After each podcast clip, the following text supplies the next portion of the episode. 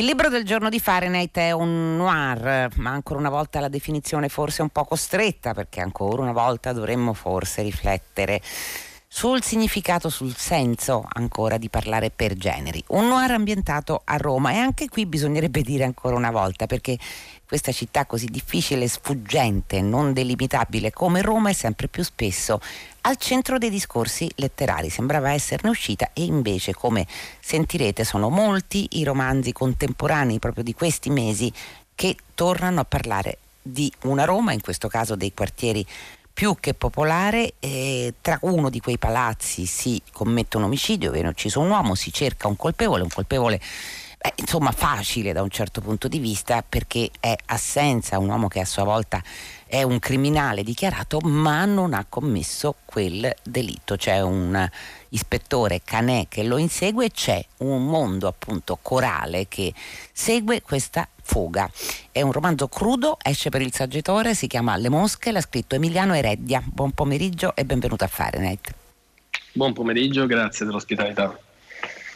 Dunque, Potrei cominciare a chiederle perché Roma, perché mi chiedo con lei che cosa sta avvenendo a questa città, perché da ultimo io faccio un'elencazione davvero eh, parzialissima, penso ai romanzi di Tommaso Gianni, di Nicola La Gioia, anche di Emanuele Trevi, che appunto il prossimo giovedì mh, mm, si giocherà lo strega insieme agli altri quattro finalisti, di Roberto Venturini. Insomma, è una città che per definizione sembra essere quasi irraccontabile e soprattutto le sue periferie sono tornate nei romanzi. Perché, secondo lei? Ma, eh, Roma è, mm, è, un luogo in cui si accentra una forma di, di, complessità, sia di narrazioni che di culture, che è proprio una complessità umana. Quello che io cercavo da Roma eh, in realtà eh, era proprio eh, la, il campo da gioco su cui eh, poter costruire un racconto che cercasse di eh, scomporre questa complessità. Io non sono romano, sono siciliano, come tanti, sì. sono, sono, approdato a Roma tanti anni fa, ormai una ventina d'anni fa, per lavoro, faccio l'autore televisivo, quindi è la mia base, diciamo. Però eh, Roma mi interessava eh, come emblema di una città eh, molto, molto, molto complessa e, e, stratificata. Il mio romanzo ha eh, la pretesa, spero eh, non, non, non, delusa, di, essere, di cercare di raccontare questa complessità e lo fa eh, attraverso diversi diversi piani che si intersecano eh, alla ricerca della verità eh, che c'è dietro questo omicidio eh, di cui appunto parlava lei dietro la scomparsa della figlia dell'ambasciatore americano appunto romano. Sì. il mio interesse era quello di eh, scomporre le diverse verità che compongono una notizia, le diverse verità che compongono un fatto. Per cui è ovvio che Roma diventa il centro eh, anche del racconto televisivo, cronachistico di un evento così diciamo, importante. E eh, la scomposizione di questa verità eh, costruisce una serie di filamenti eh, di, di ragnatele in cui vanno a impigliarsi le mosche del mio romanzo. Le famose le mosche. mosche. Esattamente. Ecco, esatto. chi sono le mosche del suo romanzo? Perché qui so, so, sono mosche un po' tutti in realtà, Emiliano Ereddia. ma probabilmente anche io e lei lo siamo e questo ah, è beh, un po' il punto. Sicuramente. Di, di ispirazione eh, Le Mosche eh, viene da, da, dall'immagine di William Golding, ovviamente il Signore delle Mosche, che eh, in maniera molto semplice diceva così come le api producono il miele, allo stesso modo gli uomini come le mosche producono il male. Eh, le mosche sono eh, i personaggi, le persone, gli esseri umani che si incastrano nelle nostre visioni periferiche politiche, quindi che non ci stanno esattamente davanti, non, non sono eh, quei conduttori, non sono i, i, i, grandi protagonisti della vita politica, sociale, ma sono tutti quei personaggi che vivono nella, visione, nella nostra visione periferica e che però continu- contribuiscono a tessere e a rimanere impigliati nella stessa verità in cui siamo tutti coinvolti. In questo caso si parla appunto di un omicidio e, si, eh, e viene scomposto nelle sue forme di diversa verità, c'è la verità della cronaca, c'è la verità dell'investigazione investigatore, c'è la verità eh, giudiziaria, quella del, della procura, c'è la verità vera, se, se mm. mai si riuscisse a trovarla. E, ehm, e le mosche sono, sono, sono, i protagonisti che con il loro ronzio eh, contribuiscono al grande suono dell'umanità e al grande caos della vita romana, se vogliamo dirlo. Ecco. Le periferie soprattutto, perché ecco questo mondo che si coglie soltanto con, con la coda dell'occhio, con la visione periferica, no? che le, a cui esatto. le faceva cenno Emiliano Ereddia, beh, è un mondo delle periferie. Io uso sempre il plurale perché è difficile già il concetto stesso di periferia a Roma, perché eh, come diceva proprio poche ore fa un amico, cioè a Roma pensi ormai di essere uscito dalla città, invece no, ce n'è ancora ed è ancora un'ulteriore periferia e quindi è già difficilissimo delimitarle. E le sue sono le periferie Beh, più disgraziate in un certo senso, quelle dove eh, come da tradizione verrebbe, le chiedo, eh, si può incontrare una serie di umanità che certo è lontanissima da quella frequentata dalla figlia dell'ambasciatore americano, di cui pure eh, appunto si parla perché il suo rapimento, anche oltre al delitto che è al centro del, del, della trama e dell'indagine anche, però sono periferie dove c'è anche una sorta di pietà eh, nei confronti delle persone che le abitano. Penso anche ad uno dei personaggi, un personaggio particolare, è, una, è un'infermiera che si chiama sì. Agata, che è tossicodipendente e riesce a dialogare con i morti. Sì, eh, eh, si può dire che eh, Roma è mille periferie oppure è un, un, unico grande centro costantemente in espansione. La mia periferia in questo caso ha eh, una peculiarità che è quella di essere gentrificata, cioè eh, per vari motivi, come è successo al Pigneto, come succede a Garbatella, come succede in tanti altri posti, eh, la periferia viene assediata, abitata, forse anche inquinata da persone che non appartengono originariamente a quel tipo di, quel tipo di popolazione. La periferia viene raccontata perché ehm, noi possiamo anche cercare mh, come scrittori, eh, come artisti in generale, di eh, raccontare soltanto il bello e cercare di non mettere i piedini diciamo, eh, nell'acqua fredda della politica, però poi in realtà eh, quello che facciamo è comunque un gesto politico e oggi la periferia deve essere raccontata in, tutti, in, tutte le sue sfaccettature, in tutti i suoi livelli, perché, perché, è lì che si annida un problema che forse non è molto alla moda rispetto tanti, agli altri problemi che sono più diciamo, trendy, però è un problema che chi eh, si approccia a una qualsiasi tipo di arte deve, deve, deve porsi. E queste periferie, eh, così come eh, producono appunto eh, un'umanità che cerca eh, di farcela in tutti i modi, anche attraverso i sotterfugi, produce però una grande umanità che, che si aiuta e che cerca di costruire una rete di, di, di salvezza per, per, coloro che sono rimasti impigliati, eh, in questo caso nella tela del ragno cattivo, che non possiamo... Ecco, svelare. c'è un cattivo perché lei, lei, si pone ovviamente, ma questo è un discorso che attraversa tutta la letteratura di genere, non di genere, cioè lettera, il problema del male, no? È l'antica questione. Sì. Ora il suo assenza, no? Il suo protagonista, che comunque è qualcuno che il male lo compie. Eh, sì. ma non accetta di essere accusato di questo delitto in particolare. Lui, lei lo descrive, all'inizio noi lo conosciamo come, come davvero la rappresentazione del, del, degrado, è uno che continua a bere liquori scadenti dalla, da, dalla mattina, cioè eh, è, comunque una persona feroce, un po' dicono eh, alla Elroy, insomma, come i personaggi sì, di Elroy. Diciamo. Eh, e però esiste una sorta di strana purezza in assenza.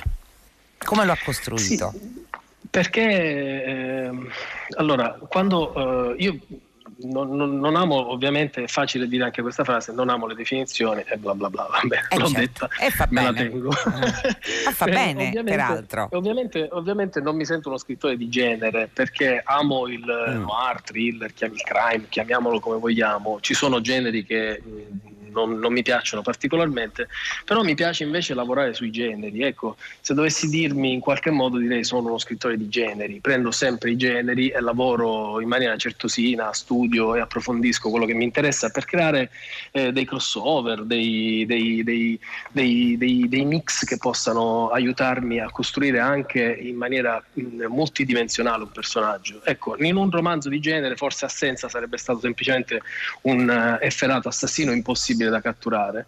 In un romanzo che aspira ad andare eh, un po' più in fondo e a raccontare una complessità, Assenza è un uomo che dobbiamo conoscere sin da bambino, un uomo che ha una sua umanità, perché il criminale non, non è semplicemente una figura bidimensionale eh, da stampare su una fotografia eh, da, da, ricercati, diciamo. il criminale è una persona che ha compiuto una vita e ha compiuto una scelta e che ha eh, in quella vita, in quella scelta una tribolazione eh, particolare eh, che, che, lo porta a essere anche quello che è.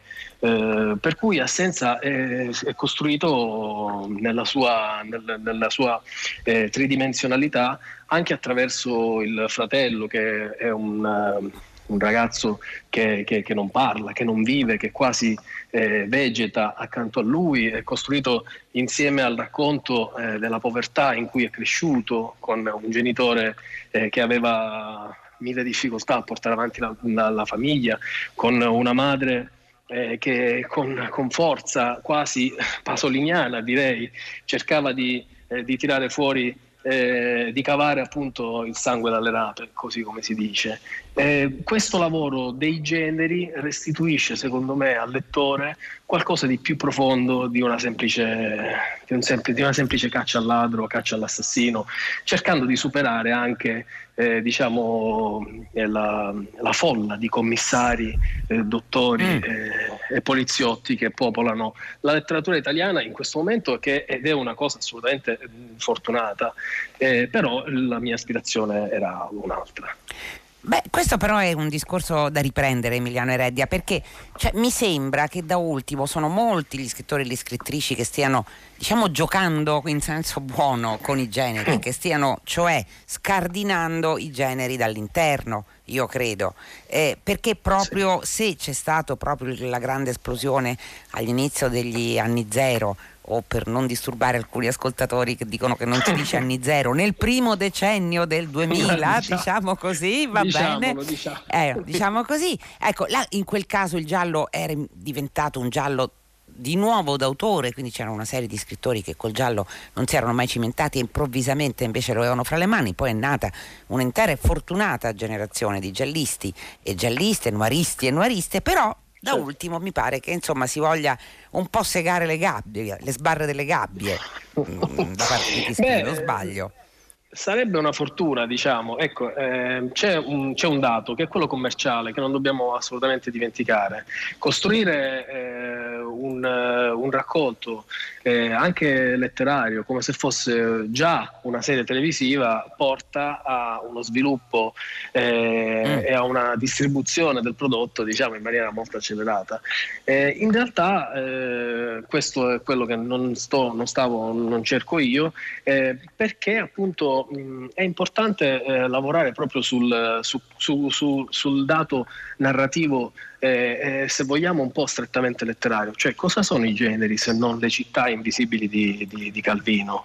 E noi viviamo in un mondo che la letteratura è una grande mappa in cui ci sono queste città invisibili.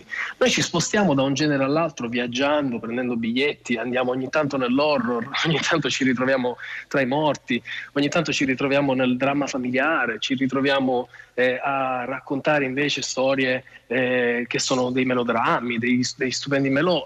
Tutto questo viaggio che noi facciamo è la nostra letteratura interna. Questa letteratura interna noi scrittori, ma anche i lettori, devono nutrirla devono nutrirla e devono nutrirla attraverso delle letture che io mh, chiamo diete del, del, dello scrittore. E queste letture aiutano a scardinare eh, l'immaginario, diciamo, piatto che spesso il genere ci impone davanti agli occhi. È vero, eh, devo dire però se lei costruisce, dice, chiamiamolo un villain, comunque un protagonista eh, un po' fuori dai canoni come assenza, anche il suo inseguitore è abbastanza fuori canone. sì, sì, sì, sì, sì, è anche abbastanza fuori canone perché eh, non, non, c'è un racconto in quanto, in quanto mosche di personaggi eh, smarcatamente positivi. Non esiste eh, un personaggio che può scagliare la prima pietra all'interno del, delle mosche del romanzo. quindi Canè eh, è, se vogliamo, un classico anche lui, volendo sbirro cattivo, proprio diciamo questa parola vituperata, eh, che però eh, anche lui ha una sua profondità perché la costruzione del personaggio prevede che, che, che, che quest'uomo, eh, oltre ad avere una mole e una stazza importante, sia anche tridimensionale. Ecco, mh, il rapporto che si instaura tra eh, Assenza e Canè, eh, l'inseguito e l'inseguitore, è un rapporto alla fine paritario perché sono entrambi dei peccatori e perché in, in quel caso eh, nessuno ha il diritto di chiudere, rinchiudere o di catturare l'altro, visto e considerato che Canè è, anche, lui stesso fondamentalmente un assassino. A questo punto eh, il discorso del, proprio dell'inseguimento du- tra i due diventa eh, più interessante per me sul piano di quello che sta bruciando sul, diciamo, sul, sulla padella, perché mh, se si privano i personaggi di un diritto quasi divino di essere buoni, a quel punto tutti possono essere condannati e tutti possono subire una sorte da parte eh, del destino che poi siamo noi pupari e scrittori che muoviamo. Ecco, però, come detto all'inizio di questa conversazione, in realtà è un romanzo corale. Io ho citato certo. Agatha, ma c'è molto sì. altro, c'è Francesina, c'è un ragazzo di strada che, che è mezzo spacciatore, mezzo informatore della polizia, eh, c'è il, lui sì malvagissimo giornalista ma in Entir sì. malvagio miserrimo diciamo così è un miserrimo Insomma, è un, sì. Ecco, un romanzo costruito con una folla poi di, di comprimari, mol, molto, molto, maschile anche, eh. ci sono ovviamente le eccezioni, come vedremo, anzi non lo vedremo perché alcune cose non si possono dire, trattandosi pur sempre di qualcosa che rientra nel canone del noir, del crime, del, del, del giallo, del thriller, chiamiamolo come vogliamo, insomma, però qualcosa di cui poco si deve dire in realtà sì. sulla trama. Come ha costruito questa coralità? Questa coralità l'ho costruita mh, immaginando il romanzo come un enorme ciclone che scende verso, verso, il basso. Quindi man mano che si scoprono livelli di verità, che era quella che mi interessava scomporre, si aprono eh, nuovi mondi che hanno nuovi personaggi, sbocciano nuove storie e si costruiscono diciamo, stratificazioni in cui eh, appaiono questo, questo tipo di personaggi. Personaggi che popolano il mondo che mh, la scomparsa di Amanda e l'omicidio del suo compagno ha in qualche modo eh, stappato.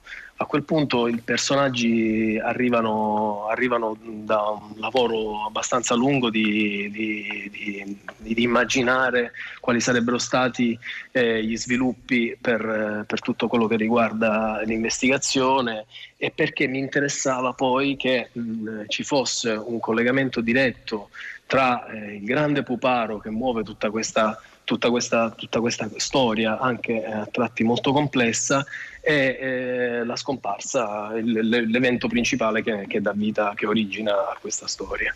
E la costruzione dei personaggi è una costruzione di accumulo di, mm, di, di facce, immagini, eh, sensazioni, tutti coloro che popolano questo mondo, che poi è il mondo delle periferie mm, o della periferia gentrificata e non solo, contribuiscono a dare ricchezza a quello che può essere eh, appunto un romanzo che cerca di lavorare sul genere ampliandolo, cercando di, di dare un respiro quanto più eh, ampio possibile.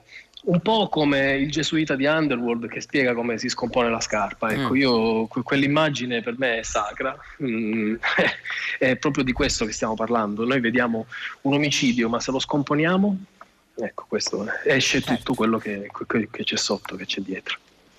Senta, c'è un altro scrittore che credo le sia caro perché lei lo ha citato ed è il Roberto Bolagno di Detective Selvaggi e soprattutto quel passo famosissimo, c'è una letteratura per quanto ti annoi, abbondante, c'è una letteratura per quando sei calmo, la letteratura migliore, credo, c'è anche una letteratura per quando sei triste e c'è una letteratura per quando sei allegro, c'è una letteratura per quando sei avido di conoscenza e c'è una letteratura per quando sei disperato.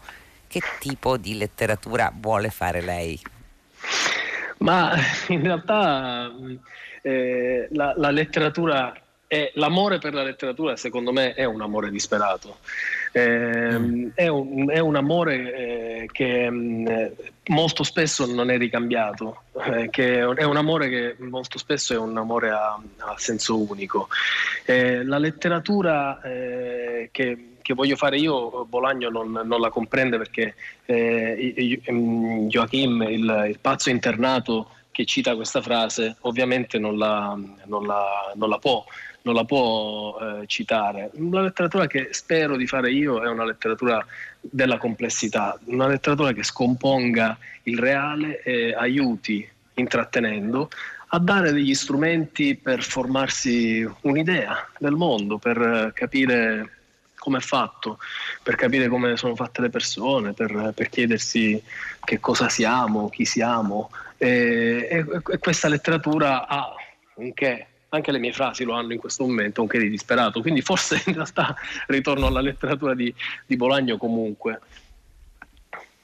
Ecco, Bolagno, Bolagno eh, c'è però qualcosa leggia eh, di Bolagno qui. Una cosa che mi incuriosisce sullo stile, perché lei da una parte è, è un grande amante della paratassi, mi sembra, no? delle fasi secche, eh, smorzate, con una punteggiatura molto ritmata, però poi si apre invece a lunghi, a lunghi periodi. È come se mh, creasse il ritmo della sua scrittura passando, non dico da un estremo all'altro, ma quasi. È così? La composizione del testo, uh, di un testo, è, è identica, a, per quello che mi riguarda, a, alla composizione di, di un'opera musicale in qualsiasi forma di, di, opera musicale noi passiamo dalle forme più ritmate, più appunto ehm, cadenzate, a delle forme invece in cui ci sono, ci sono delle aperture. Eh, cambiamento, modulazione, sono, sono tutti, tu, tutti, elementi che, che, contribuiscono alla ricchezza di quella complessità di cui spero insomma, di, aver, di aver parlato. Eh, e quindi mh, mi interessa moltissimo cambiare registro e cambiare ritmo in base a quello che, che, che, sta succedendo e che sto raccontando. Questo secondo me contribuisce a creare una, una scrittura e di conseguenza una lettura eh, che mh, ci porta a diversi stati d'animo, a diversi, a diversi appunto, ritmi, a diversi modi eh, di ehm, vivere il testo, di vivere eh, quello che stiamo, che stiamo, leggendo, anche perché è il movimento che ci dà vita, eh, per cui ovviamente eh, non chi scrive in maniera eh, diciamo piana e necessariamente piatto, ma, io, ma a me piace tantissimo lavorare su questo. Quando, quando cerco di eh, ottenere una grande apertura, la prima cosa che, a cui penso all'inizio è frenare insomma, vabbè, David Foster Wallace era anche un maestro in questo. Ecco. Ecco, maestri, l'ultima domanda, guarda, una domanda secca, eh, Emiliano Erendia, ma se lei dovesse sì, io forse mi dilungo, indicare... No, va, va benissimo. Adesso però stiamo andando, ahimè, verso la fine della trasmissione, quindi io le chiedo, ma insomma lei ha citato Foster Wallace, ha citato De Lillo, eh, a Bolagno naturalmente, ma il debito maggiore con chi ce l'ha? Il debito maggiore io ce l'ho con William Burroughs e Samuel Beckett. Mm. Mi sembra Loro... un, ottimo, un, ottimo, duo, eh, devo dire. Grazie. Allora, Emiliano Eredia, Le Mosche, pubblicato dal Saggiatore, è il libro del giorno di Fahrenheit che si chiude qui. Grazie per essere stato con noi. Grazie a voi. E, e i saluti della redazione: Benedetta Annibali, Giosuè Calacciura, Michele De Mieri, Clementina Palladini, Laura Zanacchi, Daniela Pirasto in regia, Susanna Tartaro che cura il programma, Giulio Salvatelli alla console. La linea va adesso a 6 gradi e Fahrenheit torna domani alle 15 su Radio 3. Come sempre, fino a quel momento, felice serata a tutti voi da Loredana Lipperini.